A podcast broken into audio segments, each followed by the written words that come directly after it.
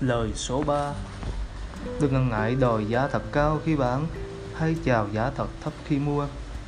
Quá đành hiểu rằng người ta thường hay sợ mất mặt khi đưa ra giá bán quá cao hay chào giá mua quá thấp. Không ai muốn mình bị đánh giá là tham lam hay rẻ tiền. Nói một cách đơn giản, trong thế giới kinh doanh, con số bạn thu được khi bán hay con số bạn phải trả khi mua chính là thước đo cho thấy bạn đang làm ra tiền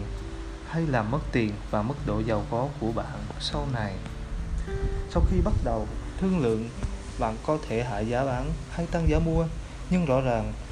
muốn làm ngược lại là điều không tưởng Warren đã từ bỏ rất nhiều thương vụ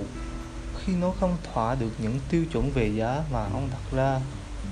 một ví dụ có thể được xem là nổi tiếng nhất là khi ông tham gia cùng Capital Cities mua lại kênh truyền thông ABC.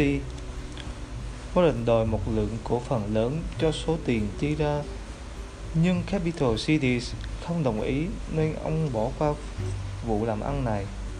Ngày hôm sau, Capital Cities phải chịu nhượng bộ